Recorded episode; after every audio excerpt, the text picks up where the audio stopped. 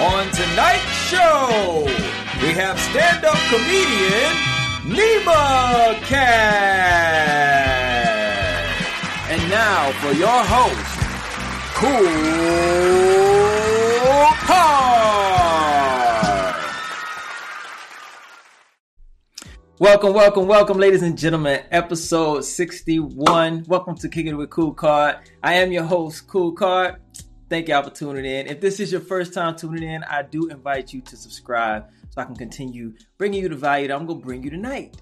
All right. Last week we had um, Nina. Well, I'm sorry, I'm messing up a name. Hold on. We had who did we have last week? We had Nina. Nina Nina Lauren. There we go. I'm tripping. She gonna kill. we had Nina Lauren. She's an event specialist. Um, she's been doing like private parties and just making like fantasy lands for people who have birthdays, whatever occasion you might have. She is your girl. She could do a thing. She's also a realtor, so she could sell you some property too. All right, so we brought her on. She was kicking that knowledge, kicking that game, giving me that value last week on episode 60. But this week, we're gonna laugh a little bit. All right, we're gonna laugh a little bit. We got a comedian in the house. She goes by the name of Nema Katt. Um, and she's also something else too. I'm gonna let her talk about that as well. Uh, but she's doing the thing. Very funny, very funny personality. Um, yeah, that's all I can say, man. Very funny, very charismatic personality. She's a trip. She's a trip. Yeah, go by the name of Nema Katt. We're gonna get into it. Bring her in with a nice, cool card. Welcome. And let's dig into her brain. Let's go, y'all.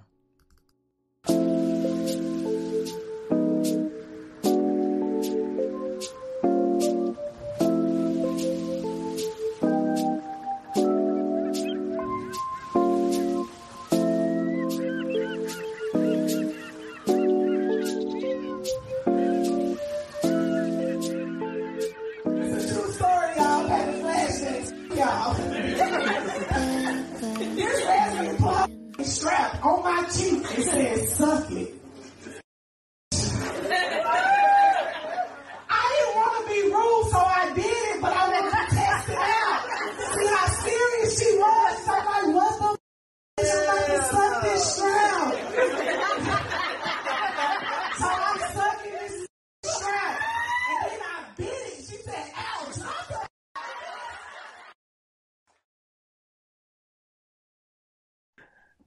Oh wow. Welcome to the show, Nema Katt. Thank you for having me. Oh, no doubt. The most explicit joke that I've ever told. hey, I, I, I grabbed what I could. I wanted to put. I wanted to showcase you in the best light. well, thank you. I appreciate that. oh man, well yeah, I want to thank you for coming on. I know it's your past your bedtime. You know you staying up to kick it with your boy. yeah. I'm not supposed to tell people it's my bedtime. I will be up to three in the morning every night. It's nothing. I do this. What we say, take no sleep. Don't tell people. I mean, listen, you do stand up. How you going? How, how you go to bed early? Stand up. Uh, the, the show. Stand up. I have to get my beauty sleep. Uh, see, when when you when you're not working, you you're in bed, right?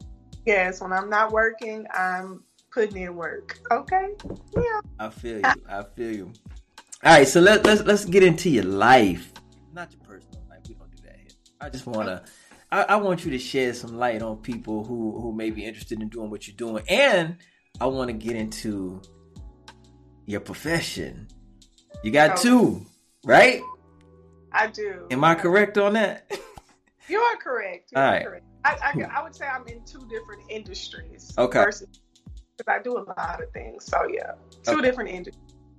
So, I, I, so my biggest question for you is, and what and what people don't know is, it's she's a medical doctor.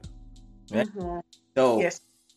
and for some that may be surprising, and maybe it may sound a little unorthodox. You're doing comedy, you're doing these skits that are kind of edgy, and then and then in the daytime, you're a doctor, right?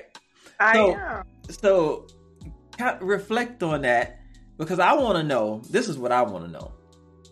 How did you choose or decide that you were going to do both? Because a lot of people will say, you know what, I'm gonna leave my nine to five. I'm gonna leave my day job. I'm gonna leave my profession, and I'm gonna go chase this dream.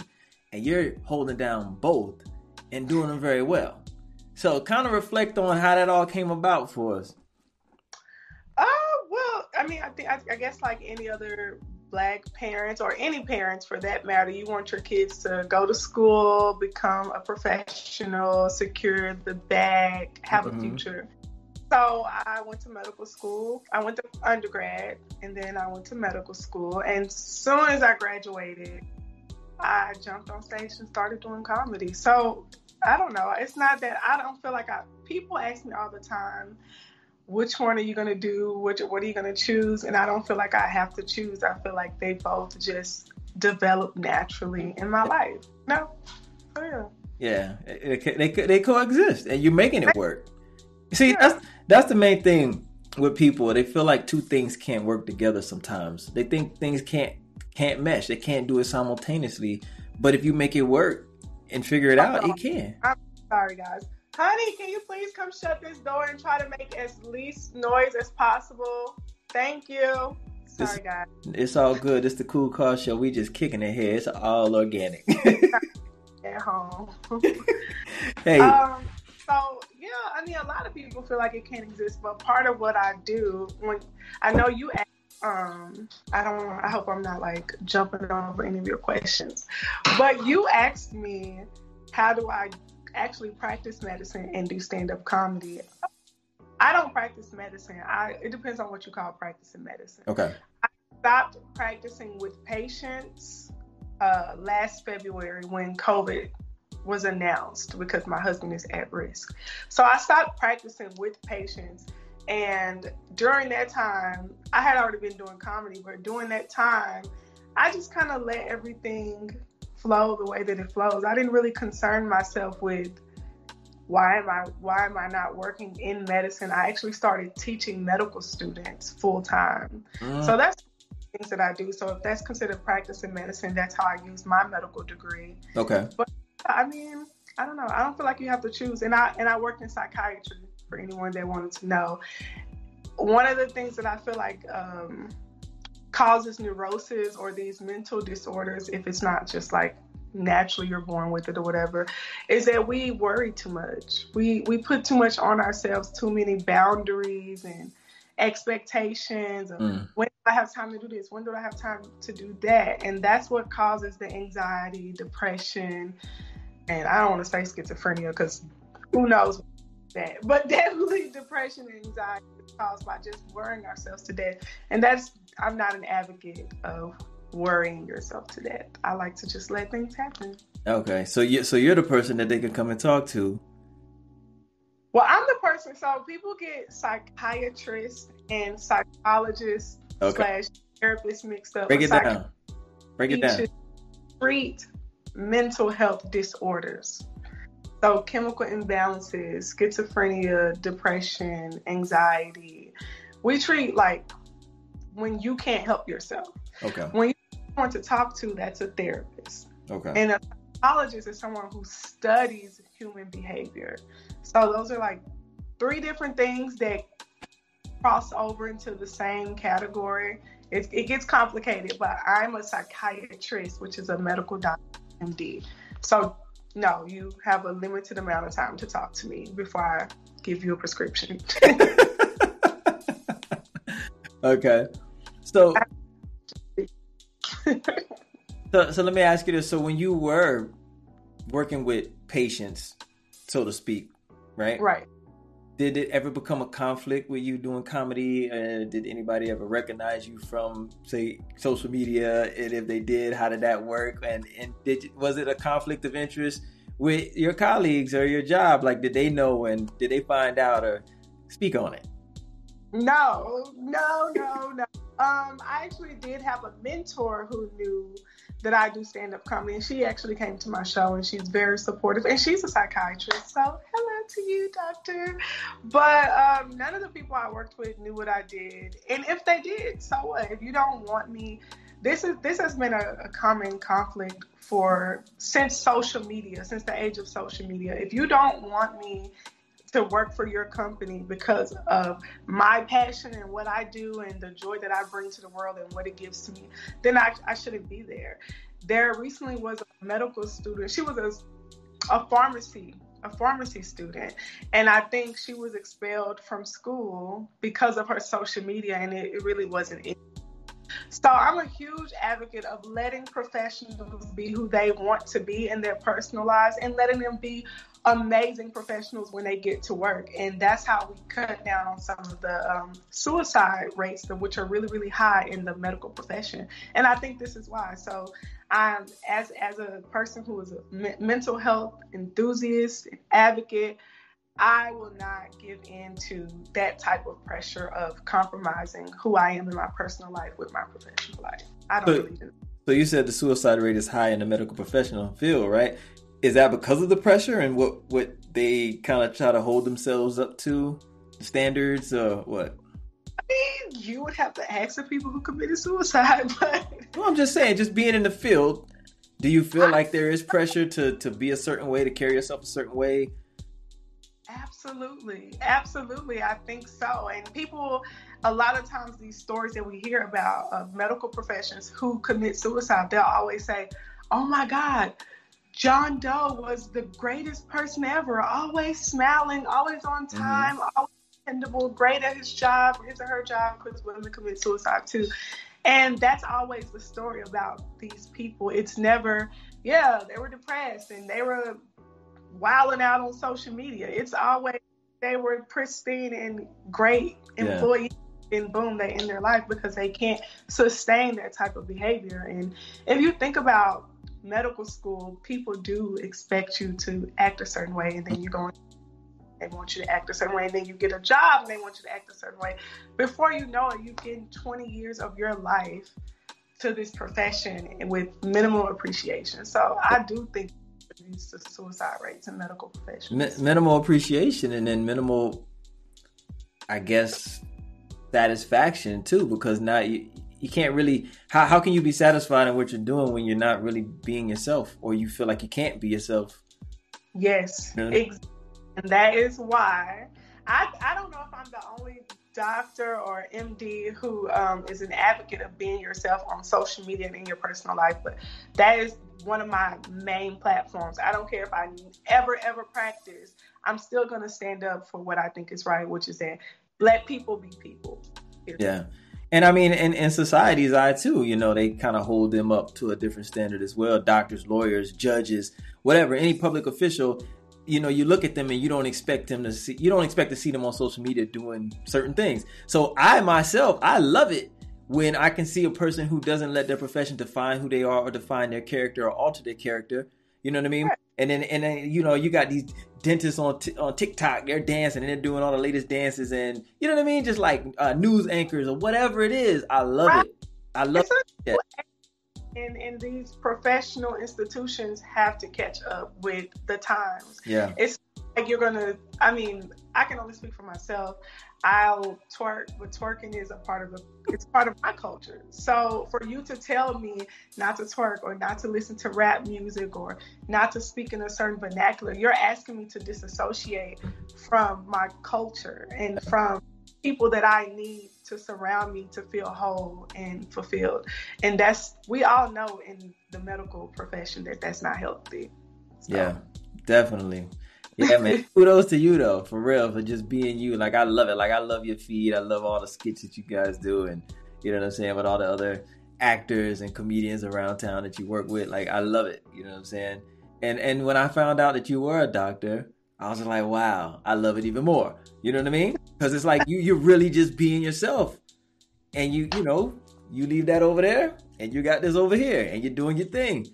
Yeah, I definitely don't joke about medicine at all. I don't I don't crack jokes when I'm at work. When I'm at work, I like to describe it as well when I, I used to like to describe it as like a Clark Clint, Clark Kent versus Superman. Like you put that white coat on and you become a completely different person. You do become your profession. Yeah. But you work, so that's okay. You become superhuman and every person, every patient that's in front of you, that's the most important thing to you.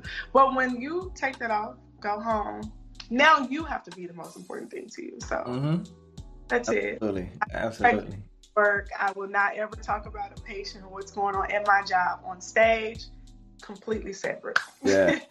That's dope. Let's talk about um I read that you you kind of had a, a, a run in with Chris Rock like one of your first times back, right? One of your first Yeah. times back on stage, ran into Chris Rock, spent some time with him. How did that impact your career and, and moving forward? it definitely encouraged me to keep going. Like that was either my first or my second time on stage in Atlanta. Mhm. And I was just like, wait, this is your first time on stage and you get to meet like the greatest to ever do it, one of the greatest to ever Yeah. do it. And at least the greatest of my time. Growing up, I've been watching Chris Rock since I was a Yeah. wee bit. So it just told me like you're in the right place and this is the right time. Don't give up, you know, just keep moving forward. Like who does that happen to? I know. I went on stage and actually it was Lil Rel who was like, "You were that was funny. You were great. Uh, the reaction of the crowd is amazing. I want you to meet somebody." And I was like, "Oh, I'm about to go." He was like, "No, I, I want you to meet somebody. You're gonna want to meet them. Stay here." And like two minutes later, Chris Rock come walking in the door. We're at the table. It's just me, my friend Chris Rock, and Lil Rel, and it was just like, "How did I get here?" But I don't know. But there's, I'm pretty sure there's like bigger things in store for me. So oh, that was. Listen, when you're walking down that right path, God's gonna show you all the all the signs. He's gonna show you all. all the signs. You know I mean? and you just take that for whatever it's worth to you, and you run with it. Yeah. Oh, yeah. That's oh, that's dope. So what what is your creative process like? Oh my god. So I have always wanted to be a comedian since I was a little kid. So once I got to like college, I would like joke around with my friends and just crack up with them all the time. But then I actually started writing down notes for like things that I thought were funny. I didn't write jokes, Okay. just whatever I thought was funny. And I had been doing that ever since I was maybe like a junior in undergrad. And so the first time I got on stage in Atlanta, I was completely like not prepared. I- But I had a, all these notes in my phone. So I was like, "Oh, y'all doing stand up here? Let me let me get on stage. I can do this." And they was like, "All right, you want to go first? I was like, "No." And they was like, "You want to go second? I was like, second or third. And while it was almost my time, I just looked at those little things that I thought were funny Mhm. and got stage and talked about them naturally. Now, now I try to put more like techniques into it. So I'll watch some of my favorite comedians and I'll break down the structure of their joke, Okay. Implement that with my own joke, with my own words, but I'll just use the same structure. So that's Dope. my problem. So would you say like doing the skits and stuff keep you kind of on your toes, no, keep you witty? No, it's just something to do. Yeah, it's just something to do. I started doing stand up long before I did skits, and then someone invited me to do a skit. So I do them every now and then, but that is definitely not my passion. It is not where my talent lies. My talent is on the stage doing Okay. stand So how how do you book your gigs? Do you do it yourself? Do you have someone that you work with? Uh, a little bit of both. I mean, so a lot of representation have reached out to me to represent me, and I've. But most of the time, comedy is more of a it's it's more of a like who you know, who you get, who knows you type of thing. You don't really need an. I'm not big enough to need a manager or an agent. Let me say that. So at this point, people just call me directly, and then I have a manager if I need to put someone on like an application or something. Mm, okay, okay. Now, so if you ever book like say a national tour, would you leave behind your quote unquote day job? I don't think I would have to because I make my own schedule. This is my Okay, office in my home, but okay, I teach. So I teach virtually medical students all over the world. Sometimes they're already doctors. So no, I don't think I would have to. There's no comedy going on at eight in the morning, and a lot of my clients are six a.m., eight a.m., nine a.m., very early in the morning. So I don't think I would have to. okay. No.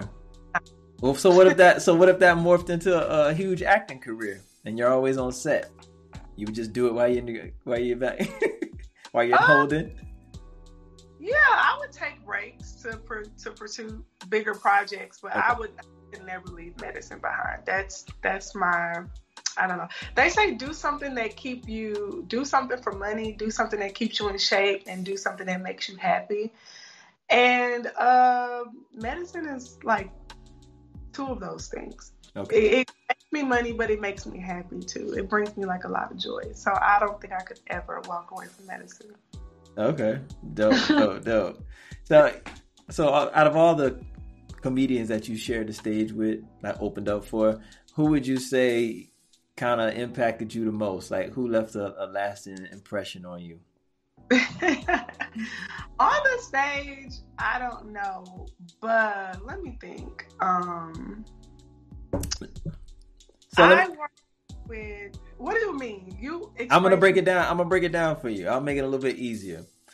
of all the comedians that you work with, who would you say was the humble? Who's the most humble? the most humble was definitely Mark Curry, and I mean he is a giant in the comedy world. He's had TV shows, he's done everything, movies, he's done everything you could think of, and he was doing this in the early '90s. But he is the Right. cool guy, like the most down to earth, and to everyone, not just his fellow comedians, but he's down earth to everyone. But um, I also have to mention oh, I cannot. Oh, I'm having a brain fart, and I don't even want to say his name because people are going to murder me for not being able to say his name as quickly. But yeah, we're gonna say Mark Curry. Mark Curry is the best. Shout out to Mark. Okay.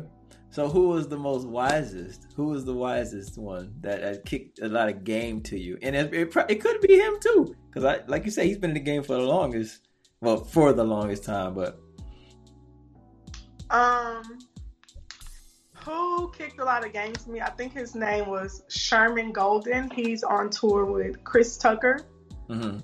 and um, he definitely just took his time out to give me a few pointers about what I was doing, and we just had some very earnest conversations. So, shout out to um, Sherman Golden, he was dope.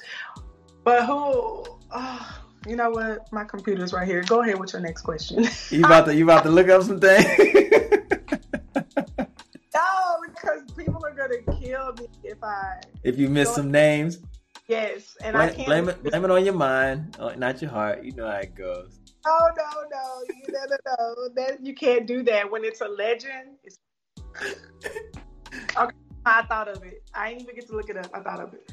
Paul Mooney. Oh, Mooney. Paul Mooney, for him to be as huge as he is or was, just is, because it always is. He was humble and he he spoke with me. To my understanding, he's experiencing like some um, some form of like Alzheimer's or something. I don't know if he has Alzheimer's, but some kind of like loss of mental capacity. Mhm. And uh, but when I met him, he was lucid, and he he told me, "You're beautiful, and and stay strong in this in this industry because people are gonna hate on you just because you're funny and you're cute." And he was just so sweet, and I was like, "No!" At that time, I was so shy. I hated compliments. no, don't say that. And he was like, "It's true. It's true." You know how he Yeah, yeah, yeah, yeah. shout out to Paul Mooney, and that was that was a life changing experience for me too. Black Nostradamus. Thomas. All right, so who would you say was the funniest? oh, you mean like naturally funny? Naturally funny, like backstage, off stage, when you guys are just talking regular. Who is the funniest? Who had the funniest personality? Not gonna believe me, but honestly, the funniest person is Mark Curry. Oh my god. And man, that's why I say he's down to earth. He's cool and he's hilarious just without even trying. Every second is never serious. It's always a joke. It's always funny. Physical comedy, verbally, this man is just he's a hoot. As the people old people would say. yeah, that's dope that he's still touring too. Yeah, he is still touring and he needs to call me and put me on this tour. let's let's speak it speak it into existence. Put it out there. I promise I'm not exaggerating, you guys. Mark Curry is the funniest person I've ever met. Just naturally on stage. Ugh, he's fired. We're gonna have to tag him when I when I put my little snippets of this out on Instagram. We're gonna tag him so we can try to get you on that tour when things open back up. Right. You know what I'm saying? Well, listen, I'm gonna kick it to a clip of you doing your thing, so people can kind of understand what you're talking about here. All right, uh-huh. and then we gonna come right back. this is Nema, y'all, doing a thing on stage organically. Awesome. Any Longhorns in my chance? Welcome. I knew it. She's Asian. She gotta be smart. Oh, any single ladies in here? You on your own, bitch? No. And I just dropped in and got a spot on the stage, so thank you, affirmative action. then he get ready to blow. You know, he ain't no young man. You know, he probably be skeeting all over your titties and shit. I know, white girls like that shit. He'll be. His shit don't squirt out, okay? When he get ready to come, his dick blow a bubble, bitch. I just pop that hoe and keep on naked. she nasty. You're nasty now. Don't put on me. It's really hard because I'm married. True. On the insurance, okay? Don't doubt the older gentleman, okay? Salt and pepper, I know what you can do in the bedroom. I mean, I don't personally know that. she like, oh, really, bitch? so you that bitch. Not me, I promise. Look at him like, I wonder if I'm old enough.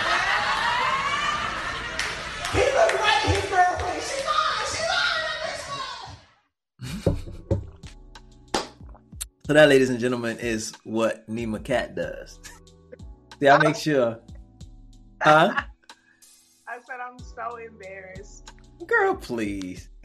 It's a different person. I don't know. Like when you get on stage, it's like you have to be a badass. You got to come with all the energy.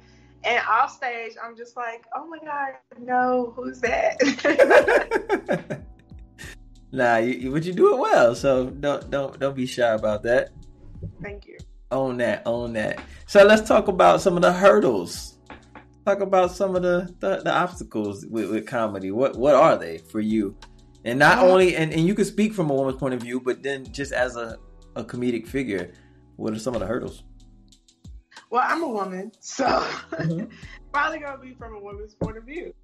Um, for me, it's I get a lot that um, sometimes people associate the way that I look with whether or not I'm funny, and and it's not the audience. My fans, they're always like, "You're hilarious." People chase me down after my show and say, "I enjoyed your show. You're you're funny. You're hilarious."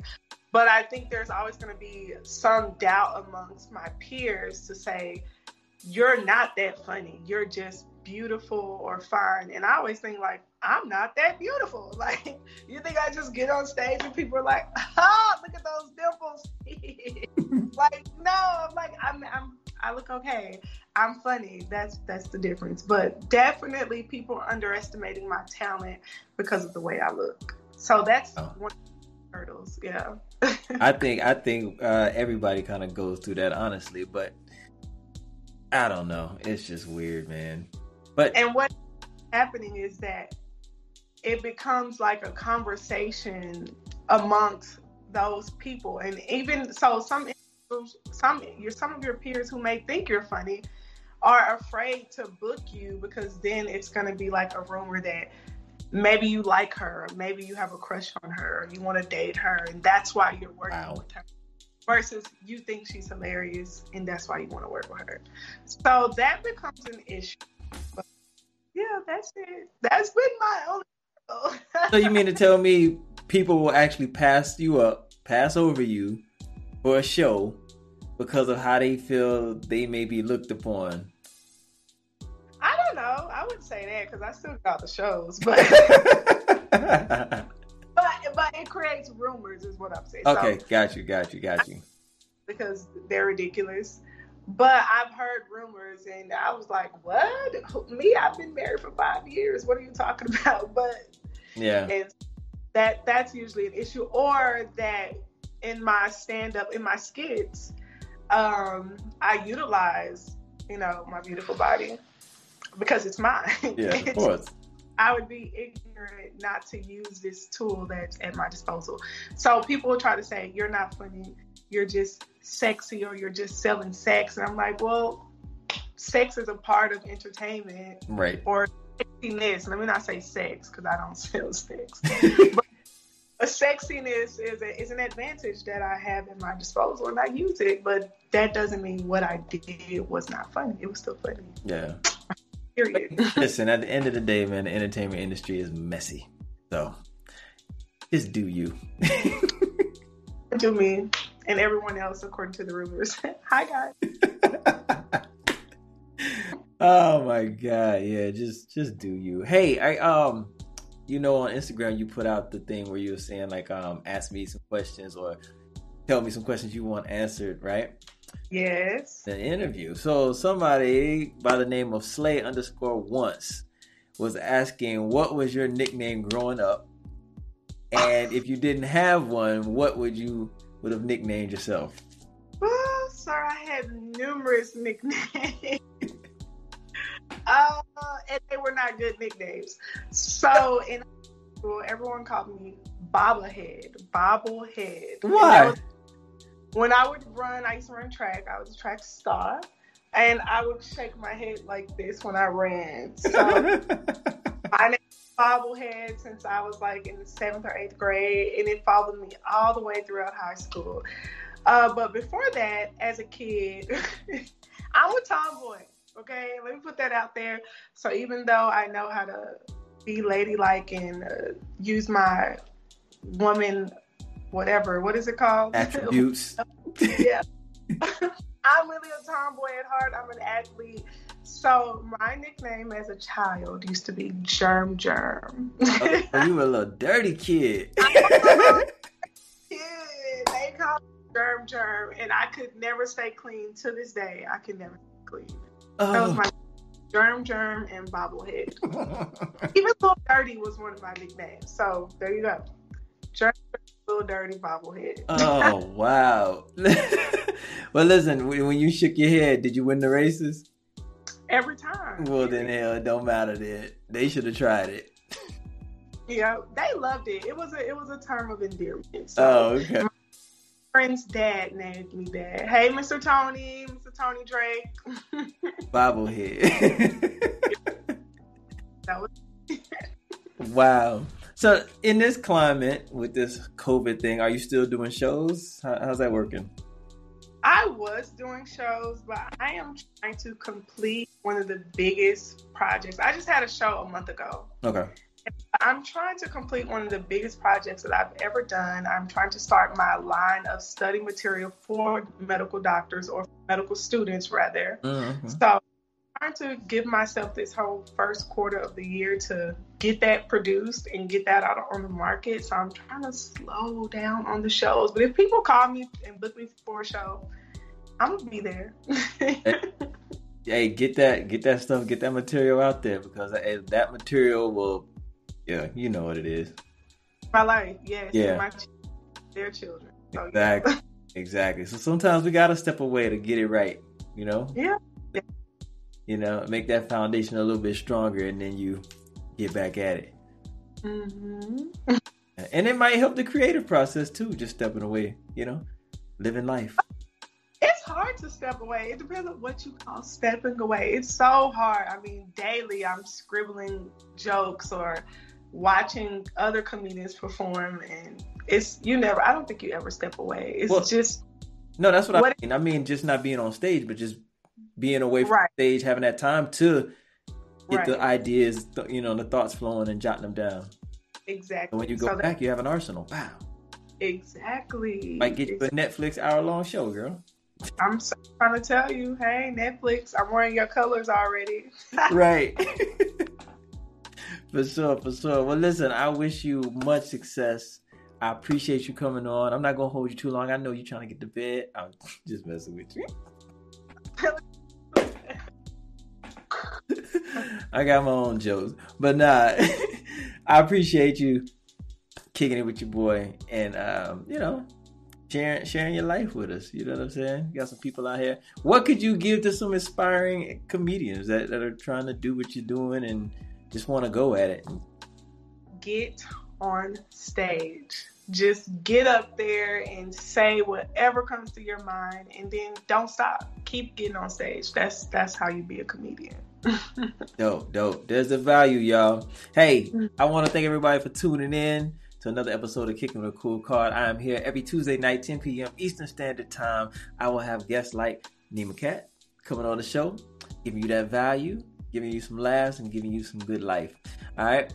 Uh, until next time, y'all. Next Tuesday, you never know who I might have. Nema, once again, thank you so much. Appreciate it. Great having me. Everyone, follow me on Instagram at Nema Katt, on Facebook at Comedian Nema Katt. Subscribe to my YouTube, Nema Katt. And I'm everywhere. Just keep looking for me. Yes, and your website. Oh, www.nemakatt.com. yeah, and I'm at Kool Kard. That's cool with a K, Card with a K, Instagram, wherever you can find me. Y'all follow, y'all subscribe. Hey, we're here and we're out. Thank y'all once again. God bless. Peace.